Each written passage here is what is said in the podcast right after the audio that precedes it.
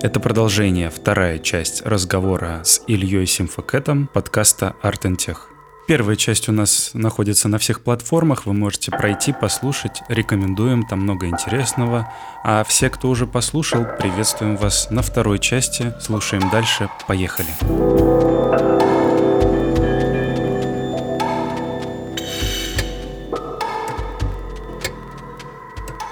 Как думаешь, искусственный интеллект — это стало просто новой формой? Новый формат для музыки, или же это инструмент, который уже может там, через пять-шесть лет стать один из основных, который будет использоваться просто повсеместно, как сейчас там... Уже используется. Э- уже используется. Ладно. Э- поговорим про плагины. А, ну плагины, да. Окей. Ты понимаешь, да? Сейчас, в принципе, фирмы там iZotope, Sonible, еще ряд других предложили целую сеть плагинов, построенных на преданализированных результатах. То есть, ну, как, да. опять же, угу. там также был взят некий датасет, как бы некие средние как бы, э, э, значения, как бы, и ты можешь только искать варианты, как это использовать. На самом деле, скажу честно, что в своем творчестве я тоже пользуюсь этими плагинами, но не для того, чтобы полностью отдавать им как бы, свободу вот, на откуп. То есть я, угу. там, не знаю, вот плагин поставил, нажал кнопочку ассистента, он все сам поправил тебе микс, как бы, и ты там не участвуешь. Нет, на самом деле, мне интересно это как форма, опять же, анализа. Ты смотришь, где там ошибся в какой-то степени, mm-hmm. может быть, где mm-hmm. предлагается как бы изменение.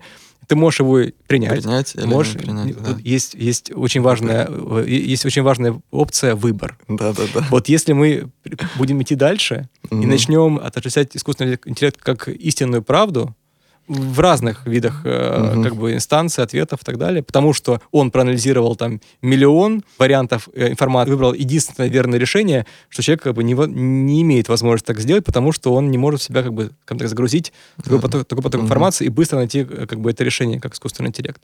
Э, вот это может быть одна из причин, по которой когда-нибудь интеллект как бы станет, ну, некой инстанцией, которые будут... Законом и правдой, которые будут... Да, которые будут как бы слушать. Как бы, или которые будут как... Ну, я надеюсь, так нет, не, не случится.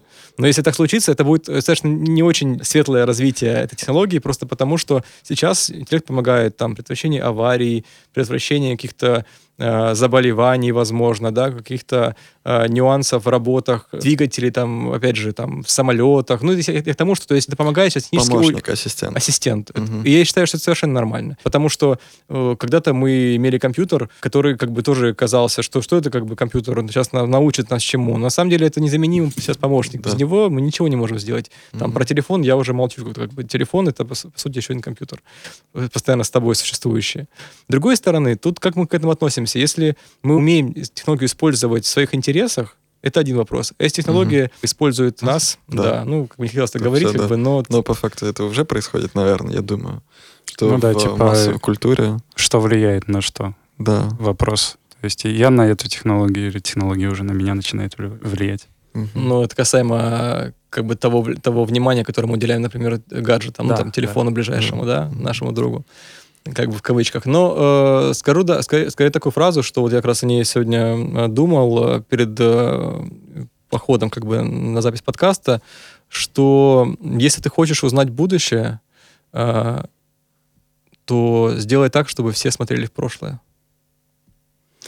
Сейчас. И... И это такой вопрос, как бы, то есть внимание акцентируется очень к тому, что уже случилось. Я бы, э, то есть то, что случилось с нами... Про спиральное развитие. Да, да, то есть как бы то, что с нами уже случилось, и скорее мы постоянно имеем э, взаимодействие с нашим прошлым, то есть не переставая. Практически каждое наше, там, не знаю, действие, сообщение, оно уже как бы произошло.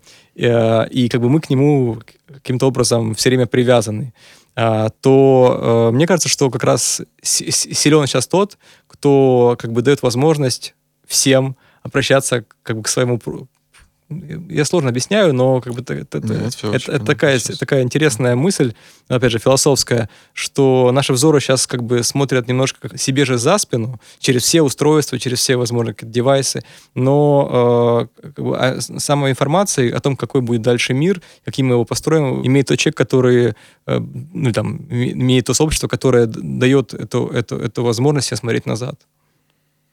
Мне кажется, это вот идея по поводу спирали, полностью согласен. Но максимально трудно в сегодняшнее время понять, насколько большая эта спираль. Потому что как будто бы там сравнивать с последними двумястами-трехсотлетиями странно. Может быть, можно говорить что-то о Возрождении или вообще о, о Греции. Но это тогда настолько огромные спирали, которые как бы э, трудно сопоставить. И тем более мы еще не особо знаем подробности про эти времена. Там, с началом двадцатого история века... История переписывалась множество раз. Да-да-да, именно ИКИ. Да. Вот. Поэтому, э, мне кажется, это очень трудно, и тем более сейчас очень много революций происходит. Вопрос просто фокуса, как мне кажется. В данной ситуации, мне кажется, вот этот момент, он, э, о котором Илья говорит, э, обращение mm-hmm. ну, к себе прошлому или вообще в прошлое, это вопрос фокуса, на чем мы можем сфокусироваться в этом прошлом. Если говорить о каких-то формах и предметах, то их большое множество было. Вот. А чем хорошо прошлое, особенно ну, там столетней давности? То, что выхолощено все, что не нужно. Мы, до нас дошло уже, там, условно говоря, вот эти два-три процента того, что, по сути, оказалось важным, нужным. И это та суть, которую мы можем воспринять, интерпретировать, и дальше из нее э, принимать какие-то решения. Вот. Вопрос того, что в настоящем мы не можем такие делать э, сродни искусственному интеллекту э, анализы, потому что здесь э, такое множество всего. Но уже спустя десять-пятнадцать лет э, большая часть этого отпадет. Она будет неактуальна, вне надобности. И из этого принимать решения э, очень сложно. Вот, из, из вот этого вот настоящего в моменте. Угу. Поэтому приходится э, обращаться к тому, что уже отсеялось. Э, вот, и если там говорить о пятидесяти годах, мы можем там воспринять вот этот э, объем информации из разряда там, не знаю, десять-двадцать процентов. Угу. сто лет назад там вообще два-три процента уже угу. будет того, что актуально, то, что пришло к нам. Вот, и дошло, как суть. Суть вещей, суть э, феноменов и так далее. Как думаете, лайв-выступления вживую, они исчезнут скоро? Я думаю, нет. Наоборот, нет? Это будет еще больше цениться. Так как э, при всем развитии технологий, в принципе, онлайн-концерты какие-то вы особенно зацепили, которые вас сильно, э, возможно, вдохновили за последнее время. То есть они были качественные. Картинка была хорошая, а, но, так, но случилось не, ли... Не лайв-концерты, а ну, предзаписи. Записанные. Угу. И но... тут я бы сказал, что мне половина исполнителя минимум в записи нравится больше, чем в лайве.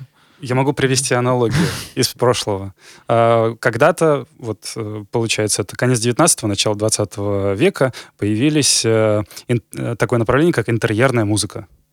И mm-hmm. поднялся первый раз вопрос о том, что концерты скоро исчезнут, потому что уже появилась интерьерная да, музыка, и, кстати, которая сопровождает да. нас везде. Mm-hmm. Вот. Соответственно, люди очень активно обсуждали этот момент, но концерты не только не закончились, а они перешли на совершенно иной уровень, когда много, многотысячные э, пространства, стадионы в, в, заполнялись людьми. И это все в концертах. Хотя с, одна одновременно с этим развивалась интерьерная музыка. И звукозапись развивалась, и все это. Потому что э, сама, как мне кажется, суть вещей запись и концерт, она имеет совершенно разные ценности в основании mm-hmm. своем. И, а вот эти уже ценности, тут нужно сравнивать тогда подобное с подобным. Что может заменить концерт по ценности такой же?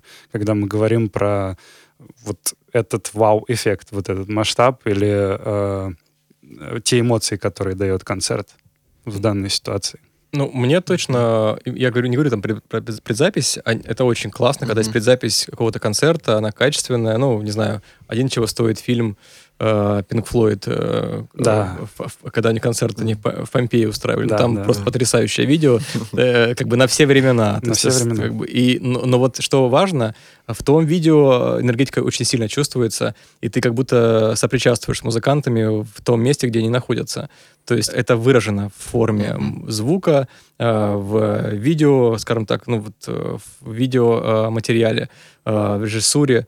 Я скажу, что онлайн-концерты пока что вот за то время, которое, которое я наблюдаю, пока не дают возможности пережить, именно онлайн-концерт, не при записи, пережить вот того существования, допустим, в моменте с музыканта вот здесь сейчас, потому что мы не находимся с ним в одном пространстве, а мы как бы, хоть и люди как бы окружены технологиями, мы все равно как бы остаемся с ним как бы духом внутри, и эту как бы энергетику мы или чувствуем, или не чувствуем. И когда в зале как бы ну вот как ты говоришь, в доме радио повисает как бы эта тишина, такая, такая немножко такая, с таким надрывом, как бы, но одновременно очень э, так, с таким ясным желанием вынимать, угу. то вот это, боюсь, не может пока что появиться в онлайн-концерте. Просто потому, в что... В наушниках нет тишины такой, которая есть в пространстве. Но опять же, ты как бы, твое окружение, как бы, оно не э, создает для тебя э, ту атмосферу, но... появлением э, очков ви ар вот. У тебя дома... Да, я как раз да. хотел сейчас. все, все это должно сойтись в один, потому что у меня уже был опыт э, посещения нескольких выставок с ви ар. Еще в две тысячи семнадцатом году, если не ошибаюсь, привозила Бьорк э, целый, э, целый, скажем так, стенд на Московской биеннале современного искусства в Третьяковскую галерею. И тогда уже стало понятно, что это, за этим точно будущее ближайшее. И в это как бы отправится... В основном и, как бы, и некие фильмы, там, мультипликация, и игры. В общем, как-то развлекательный как бы, контент, он скоро займет очень большую часть нашей жизни. И когда-то вот сейчас, посещая разные выставки современного искусства там, или смотря какую-то анимацию, одеваешь наушники, даже если ты, допустим, стоишь, лежишь, э, на самом деле пропадает э, чувство реальности, что ты находишься вот в том месте, где ты одел наушники. Если ты погружаешься. Но, как мне кажется, еще важен человеческий фактор, потому что вот из другой сферы приведу пример. На момент пандемии начали фиксировать, ну, очень много больших корпораций mm-hmm. проблему того, что коммуникация э, в онлайне не происходит на том же уровне, на котором она происходила в том пространстве, в котором люди взаимодействовали. И mm-hmm. просадка коммуникации, она mm-hmm. довольно такая, очень с- серьезный момент. А вообще-то на концертах она тоже существует в определенной форме. Коммуникация людей, угу. которые рядом с тобой, и э, музыканта с этими людьми. Ну, а то, что сейчас создают там в Fortnite концерты или в метаверсах, короче, в виртуальных пространствах, где ты видишь э, себя цифрового и цифровых аватаров. Такого же, я уверен, что я, я в всяком случае слежу, но анализов по улучшению или ухудшению данной коммуникации пока что еще нет. Я вот, кстати, один из таких концертов смотрел, ну, то mm-hmm. есть вот прям в режиме реального времени в Fortnite. Mm-hmm. Mm-hmm. Вот концерт Трэвиса Скотта я смотрел в Fortnite. Я тоже туда пошел за взаимодействием. Я думал о том, что было бы неплохо посмотреть, как это взаимодействие происходит. Mm-hmm. И там не было взаимодействия. Пока что. Да, пока что. Угу. Пока что эти формы взаимодействия между э, аватарами, они еще пока примитивны. Ну, они будут развиваться. В любом случае, угу. вот как раз в недавнем проекте, в котором поучаствовал, это онлайн-резиденция Non-Conform от э, арт-центра Пушкинская десять. Собственно, угу. собственно как бы нахожусь э, и снимаю студию. Так вот, э, как раз э, э, эта резиденция, она была онлайн, и итогами этой резиденции станет как раз виртуальная выставка. В принципе, вообще сейчас, где как раз люди могут, как бы выбрав аватар, mm-hmm. войти в пространство. Сейчас это такой ресурс, как называется Mozilla Hubs, я думаю, вы о нем mm-hmm. уже слышали. Mm-hmm. Там можно общаться, там mm-hmm. по-настоящему тебя слышно э, близко или далеко, если ты находишься как бы далеко, если поворачиваешься, допустим, от какого-то аватара, тебя почти не слышно. Как бы, то есть ты буквально можешь с кем-то как бы поговорить тет-а-тет, если ты хочешь, ну, около того, да. Uh-huh. То есть, в принципе, какое-то вот э, как бы возникновение некой второй, как бы, второй виртуальной реальности существует, как бы ты посещаешь выставку. С другой стороны, что туда закладывать? То есть, э, я вот как-то подумал от обратного. Допустим, мой проект, который в этой резиденции, он, наоборот, связан в том, с тем, чтобы э, как бы аналоговое пространство перевести в цифровое. а не в цифровом создать цифровое. Просто потому, что это какая-то уже как бы матрица матрицы получается. Это достаточно, как бы, можно в этом бесконечно как бы играться, и как бы нет как бы какой-то определенной, как сказать, точки стопа.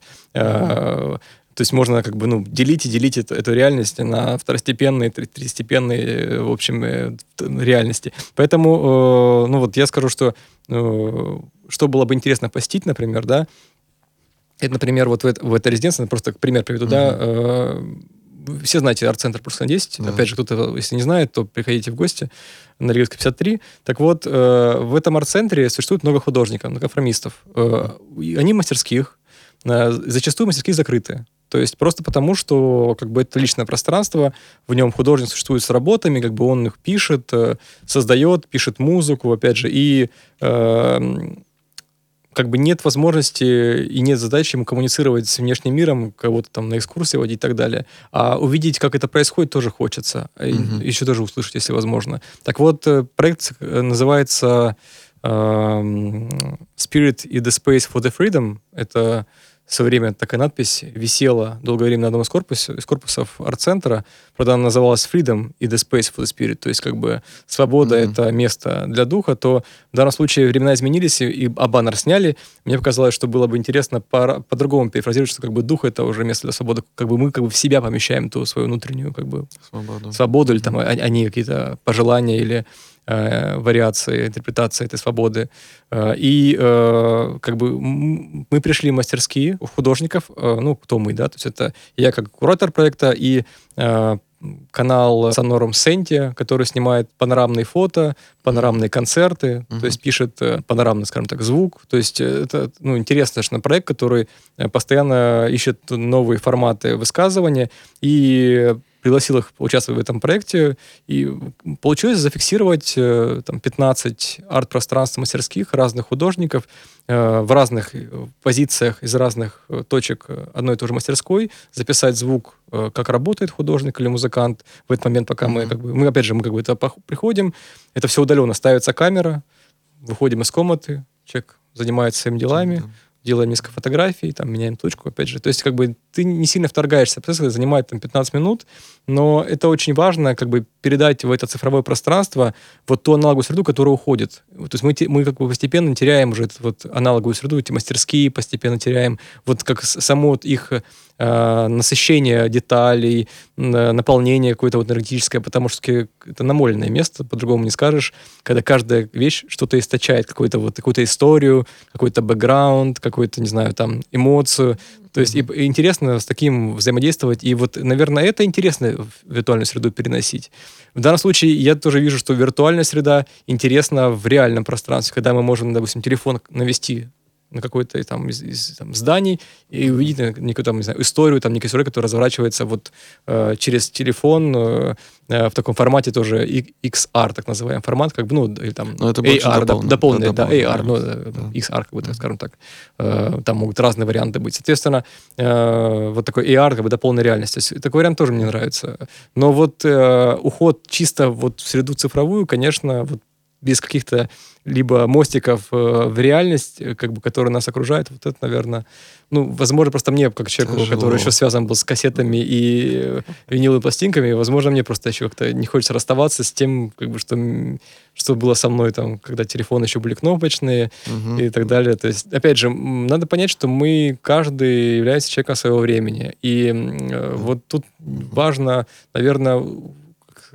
Не, не, не потерять суть вот того времени, которое, в котором ты существуешь, э, опять же, не, не полностью абстрагироваться от реальности, а одновременно какой-то баланс искать между тем, как бы, кем ты являешься сам, mm-hmm. что тебя движет, твоих каких-то порывов внутренних, желаний, и одновременно, как бы, то, что тебя окружает. То есть, мне кажется, какие-то балансы можно находить. Просто, конечно, э, реальность нам предлагает постоянно что-то бросаться. Сейчас мы делаем все ви ар, завтра мы делаем все онлайн-концерты, завтра что еще. То есть, на самом деле, тут можно все как бы комбинировать. Тут как бы остается вопрос со вкусом или нет, как бы, и, mm-hmm. потому что все уже, в принципе, варианты есть, как использовать такое. Ну да, и тут заход опять в предыдущий момент о том, что, ну, время расставит все на свои места, mm-hmm. и отпадет большее количество э, того, что не нужно. Ну и, соответственно, интегрируется в, в эту ткань то, что, по сути, человечество оставит. Угу. И тут, кстати, момент, я вот хотел э, обратить внимание, то, что это момент э, тоже фокуса, фокуса предмета, который ты производишь, там, продукта, который ты производишь. Вот мы общались в первом подкасте с Надей Бей, она про ви ар рассказывала, mm-hmm. и у нее как раз была точка зрения по поводу вот этой дополненной реальности, по поводу того, что, ну, я могу суть в целом с собой забрать туда, и этого достаточно будет. То есть, суть, вот, и знания. Суть, суть и знания, да. Mm-hmm. То есть суть и знания как тот продукт, который я могу воспроизвести где, где бы то ни было, в какой бы то ни было mm-hmm. среде, пространстве и так далее. Будь это цифровое или материальное аналоговое, не имеет значения. Да. Главное — знание, которое есть со мной.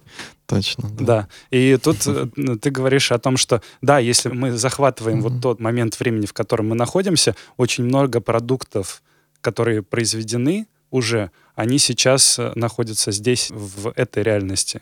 И их оцифровывать вот предметно угу. можно, но все равно мы теряем вот эту суть э, в какой-то степени.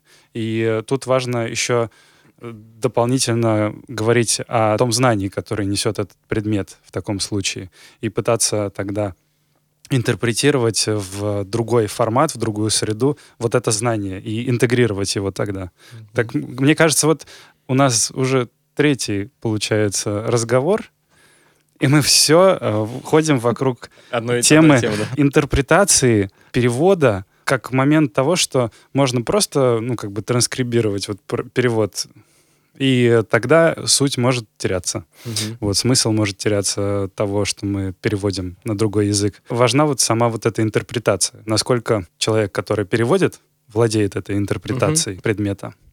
Ну, в искусстве это...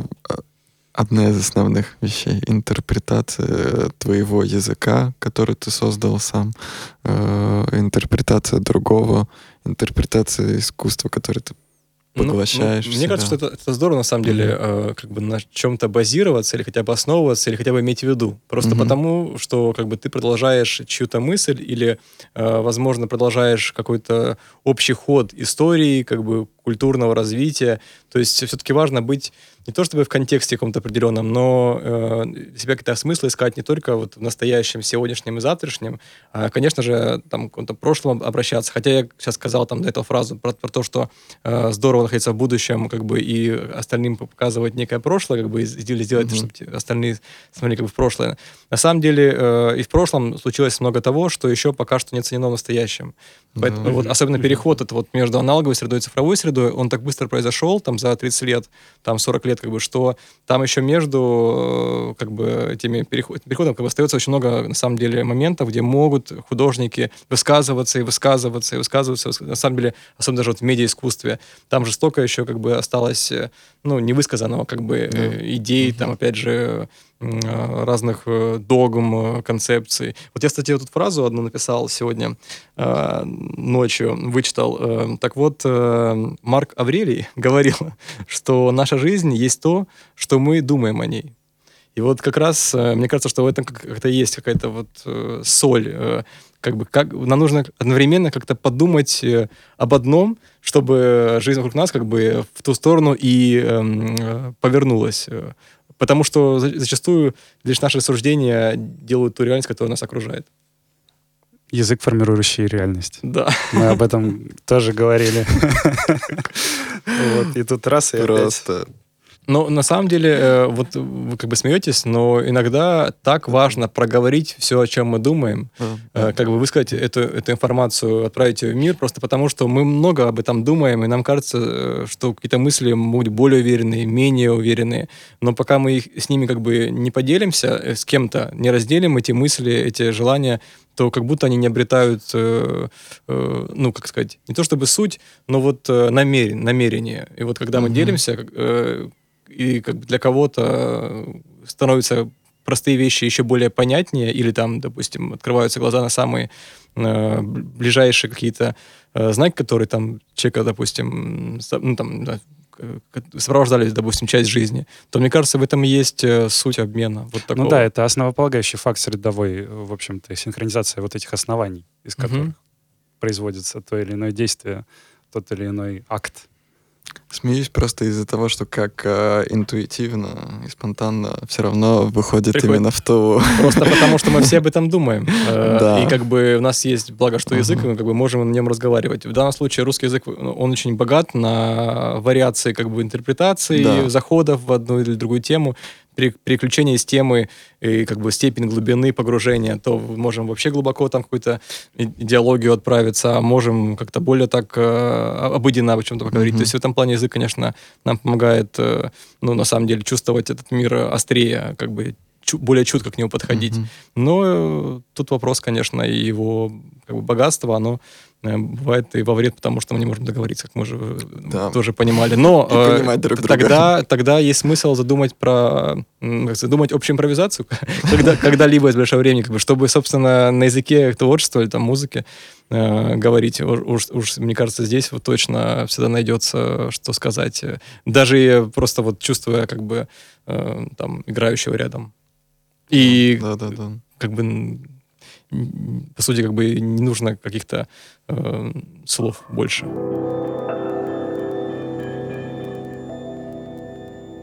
Расскажи про свой лейбл. А, кстати, э, это, это долгая история. Потому что да. ты затронул тему языка и идеологии, mm-hmm. и мне вот очень mm-hmm. интересно. У тебя же есть свой лейбл. Достаточно и, давно уже. Да, и какой mm-hmm. там язык?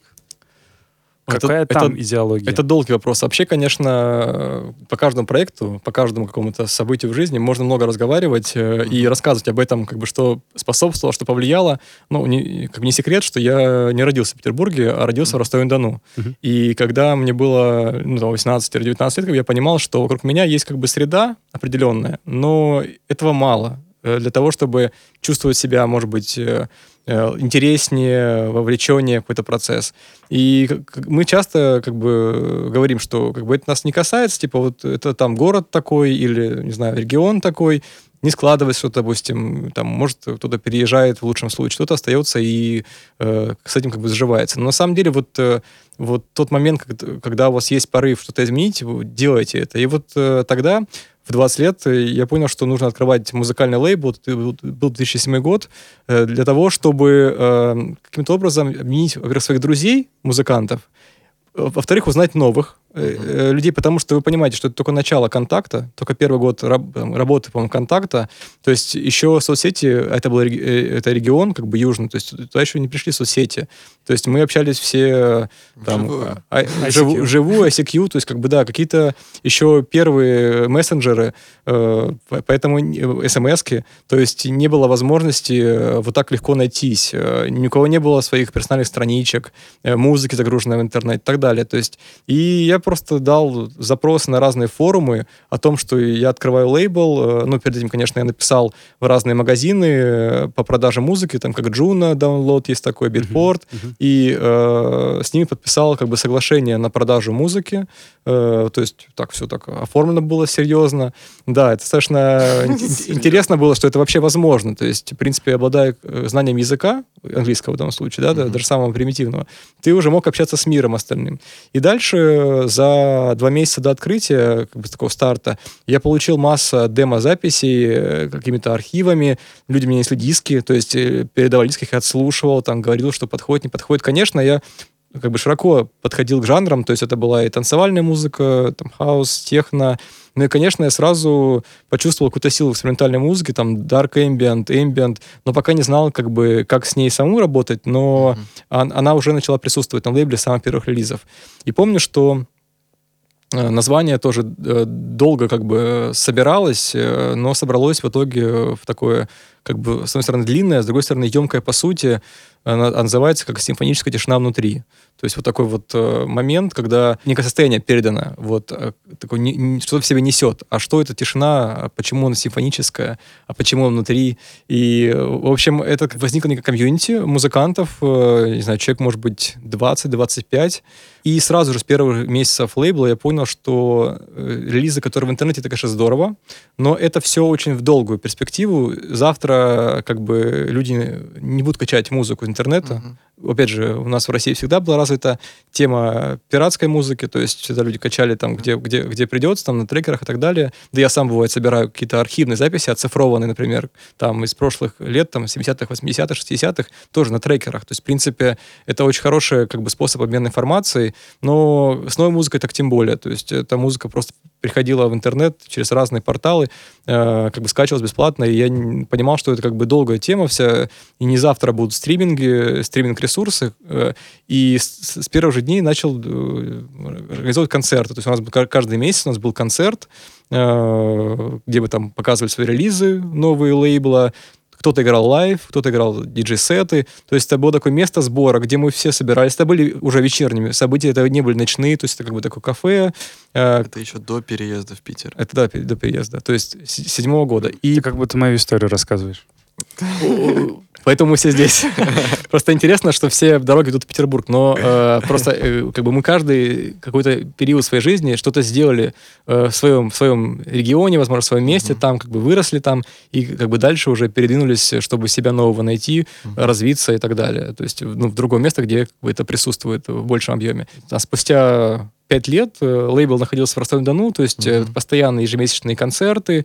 Я уже как бы договорился с разными форматами кафе, там, да, то есть э, э, вечерний. То есть, опять же, это, это как бы сейчас кажется, что, что такое сыграть в баре, там, кафе. Представьте, в Ростове-на-Дону прийти, какое-то кафе, кальяну и там что-то подобное в центре города, сказать, а мы хотим у вас провести концерты с инструментальной музыкой там, или какой-то электронной. Типа, нам ничего не нужно, у нас все есть, просто два часа дайте. Вот мы там повесим картины какие-то художников или фотографов. Вот, соберем там, люди набегут, как бы у нас вход бесплатный, как бы, просто за, просто за искусство, как бы, и это никто не понимал, то есть это нужно было, как бы, методом, как бы, долгим, как бы, вот, годами э, внедряться в эту среду, как бы, и себя показывать, показывать, показывать, как бы, быть, там, при, при там, глядеться, там, друг к другу и так далее. Mm-hmm. И, в общем, постепенно э, я стал привозить иностранных музыкантов э, в Ростов-на-Дону, начало диджеев э, из Детройта, Чикаго, Лондона, Парижа. И интересно, что я это делал не только с помощью как бы своих там знаний этих музыкантов и английского языка, а также с помощью неизвестных Roots United, которые находятся здесь, в Петербурге. Uh-huh. То есть этих ребят, мы с ними познакомились в две тысячи одиннадцатом году, как бы, и я через них стал некоторых музыкантов, кто у них там приезжал, вторыми датами брать в Ростов-на-Дону. То есть таким образом Ростов-на-Дону в какой-то степени появился на карте. Существует такой город. Да, что такой город существует, как бы, и там туда приезжают, да, играть какой-то чикагский хаус, там, Детройт техно и так далее. То есть, в принципе, это был интересный опыт, но вот дальше возник некий вакуум, как бы вот это как раз переход с танцевальной музыки на инструментальную музыку. К тому времени это уже было очень много музыкантов на, на лейбле, порядка, может быть, сорок-пятьдесят человек, то есть со всей России, ну, с разных уголков России, mm-hmm. э, из ближнего зарубежья, как, также из Скандинавии, э, Италии и так далее, и так далее. То есть было достаточно большое комьюнити у лейбла, которое там годами, собственно, собиралось. Э, ну и позже, когда, когда я перешел уже в формат инструментальных концертов, я понял, что клуб или там кафе уже больше не подходит. Мы движемся в арт-пространство. Галереи, разные сквозь, разные креативные пространства, актовые залы, то есть вот все, все, что связано с искусством или около того, где может происходить перформанс, видеоряд, где можно расставить, как ты хочешь, звук, как хочешь посадить зал, то есть быть, моделировать ситуацию и не, не каждый раз сталкиваться от места, которое, допустим, предлагает там вот такой-то формат, там, и, пожалуйста, еще барышню возьмите по-любому. Вот. Потому что иначе... Заказывайте кальяны. Да, да, заказывайте э, алкогольные и кальяны. То есть э, чай, чай, как бы, чай это не, не, нам не подходит. Mm-hmm. То есть, соответственно, как бы вот такой переход как бы качественный произошел в арт-пространство, и, наверное, вот в то время лейбл зажил еще как бы более, так скажем, интересной жизнью.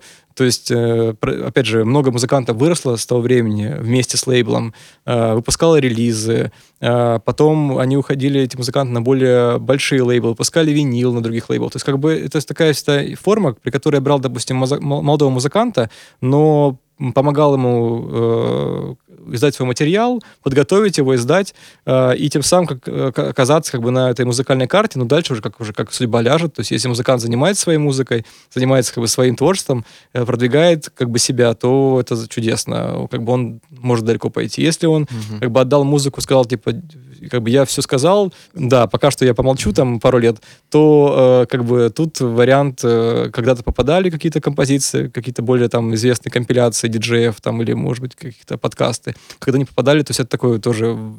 Жизнь все-таки, она такая, что мы должны заниматься своим творчеством, как бы быть менеджерами своего творчества в любом случае, ну, как менеджерами, э, не знаю, там, э, активными... Э, скажу, там, пиарщиками, но, по крайней мере, заниматься... заниматься да, кураторами да. Своей, своей, uh-huh. своей, своего творчества в любом случае. И вот э, дальше... Э, с появлением экспериментальной музыки в жизни лейбла в Ростов поехали уже экспериментальные музыканты. И был такой прекрасный куратор Дмитрий Васильев, возможно, о нем слышали, который привозил много нойзовых экспериментальных артистов в Россию, при том, что привозил их там по два, по три человека за тур и устраивал большие туры по стране, э, захватывая самые небольшие города. И вот такие вот как бы города, вот в эти туры попадали и мы, и эти музыканты приезжали в Ростов. Мы максимально тепло общались всегда, у нас какие-то возникали общие релизы, э, долгие переписки, долгие там годы, связь. Э, и это, конечно, удивительно, как э, еще до Петербурга я уже как бы въехал во всю эту среду. Потом, когда приехал в Питер, просто как бы увидел, что здесь она уже зафиксирована, эта среда, и здесь не нужно ее создавать. Она здесь есть, тут скорее нужно уже надстраивать, как, да. бы, на, на, как бы настраивать над созданным какое-то, не знаю, видение, концепцию, возможно. Опять же, инициативные люди всегда нужны в каждой субкультуре, в каждой среде, и как бы развивать, или там какое-то время, пока есть возможность развивать ту или иную как бы отрасль, там в случае эмбиентная музыка, это тоже правильно, поэтому вот я этому какое-то время жизни отдаю активно, постоянно общаясь с молодыми музыкантами, приглашая их там на первые, вторые, третьи, четвертые, пятые выступления из разных регионов. То есть можно сказать, что сейчас эс эс ай — это лейбл, который, ну, во-первых, производит серию мероприятий Noise Room в Музее звука. Скажу, что серия сама зародилась в две тысячи тринадцатом году, и с того времени как бы она вот, ну, почти ежемесячно, как бы, там, каждые два месяца она проходит. То есть это mm-hmm. достаточно долгий уже тоже процесс. Много лет это идет. Ну и, и еще лейбл сейчас делает э, подкасты, которые называются «Сценограмма», где много тоже свожу очень красивой музыки от э, локальных музыкантов э, нашей сцены. Там, сейчас вот я перешел к своим знакомствам э, в Европе. Там недавно записал там, с финским музыкантом подкаст. Mm-hmm. Э, вчера вышел подкаст э, с богом эмбиентной музыки Гарольдом Бадом, то есть, ну, который, к сожалению, mm-hmm. как бы ушел в мир иной, как бы, но опять же, его музыка живет, и хотелось как-то тоже перефра... не то, что перефразировать, а как бы так собрать, как ты видишь. Mm-hmm. И как бы и это, и это, да, интерпретировать отчасти, да. С ней познакомиться получше, да. потому что, собирая такие подкасты, как бы ты хочешь, не хочешь, а слушаешь весь материал, и как бы сосуществуешь с музыкой, и как перенимаешь этот опыт, перенимаешь э, эти созвучия, потому что мы часто, думаю, замечали, что, послушав какую-то композицию, которая нам очень запала в душу, через время какое-то мы можем ее где-то отыскать в своих композициях, ее какую-то часть, просто потому что тебе какой-то переход там понравился, mm-hmm. какой-то, какой-то, там, не знаю, какой-то вот, какая-то фраза запомнилась, и как бы ты хочешь, не хочешь, ее, если у тебя она как бы в голове существует, она, ты ее потом проецируешь где-то в своем творчестве. Ну, я стараюсь, конечно, от такого, конечно, уходить, потому что это сильная такая рефлексия, которая может помешать, но иногда нет-нет, да и случается. Просто вопрос, как ты потом завуалируешь, если эту фразу нашел, думаешь, ну так... не стоит поступать. Зачем? Ну, лучше теперь как-то ее там видоизменить, чтобы она не была такой узнаваемой. Так вот, э, опять же, вот лейбл почти пятнадцать лет уже. И... А сколько сейчас участников? Музыкантов а, за, да. за время очень много прошло. То есть uh-huh. это... Есть просто отдельный список тех, кто участвовал на событиях. Это музыканты, видеохудожники, поэты, э, перформеры. Это какая-то отдельная часть людей, uh-huh. которые как бы не сдавали музыку, но активно выступали и продолжают выступать. А есть часть музыкантов, которые выпускали музыку. География как бы она расширилась, но вы понимаете, как бы, что у каждого музыканта есть какой-то свой период активности. То есть uh-huh. те, кто, допустим, начинали там в седьмом году, в самом начале, они уже закончили с музыкой, ну, многие из них, к сожалению. Uh-huh. И, э, ну, жизнь, она, она разная. Соответственно, не все готовы тратить на творчество всю свою жизнь, как бы, да, вопреки всему. И поэтому э, уже появились другие музыканты с другой, скажем так, музыкой, и последние там, лет пять прирост еще там человек двадцать. Но если я посмотрю э, по вот всему, скажем так, каталогу, угу. сейчас э, сто восемьдесят с чем-то релизов, э, и, или ровно сто восемьдесят как раз и есть, и э, ну, порядка, может быть, семьдесят музыкантов точно есть. Просто еще есть разные ремиксы, кто делал, еще что-то. Да, да. То есть это очень много.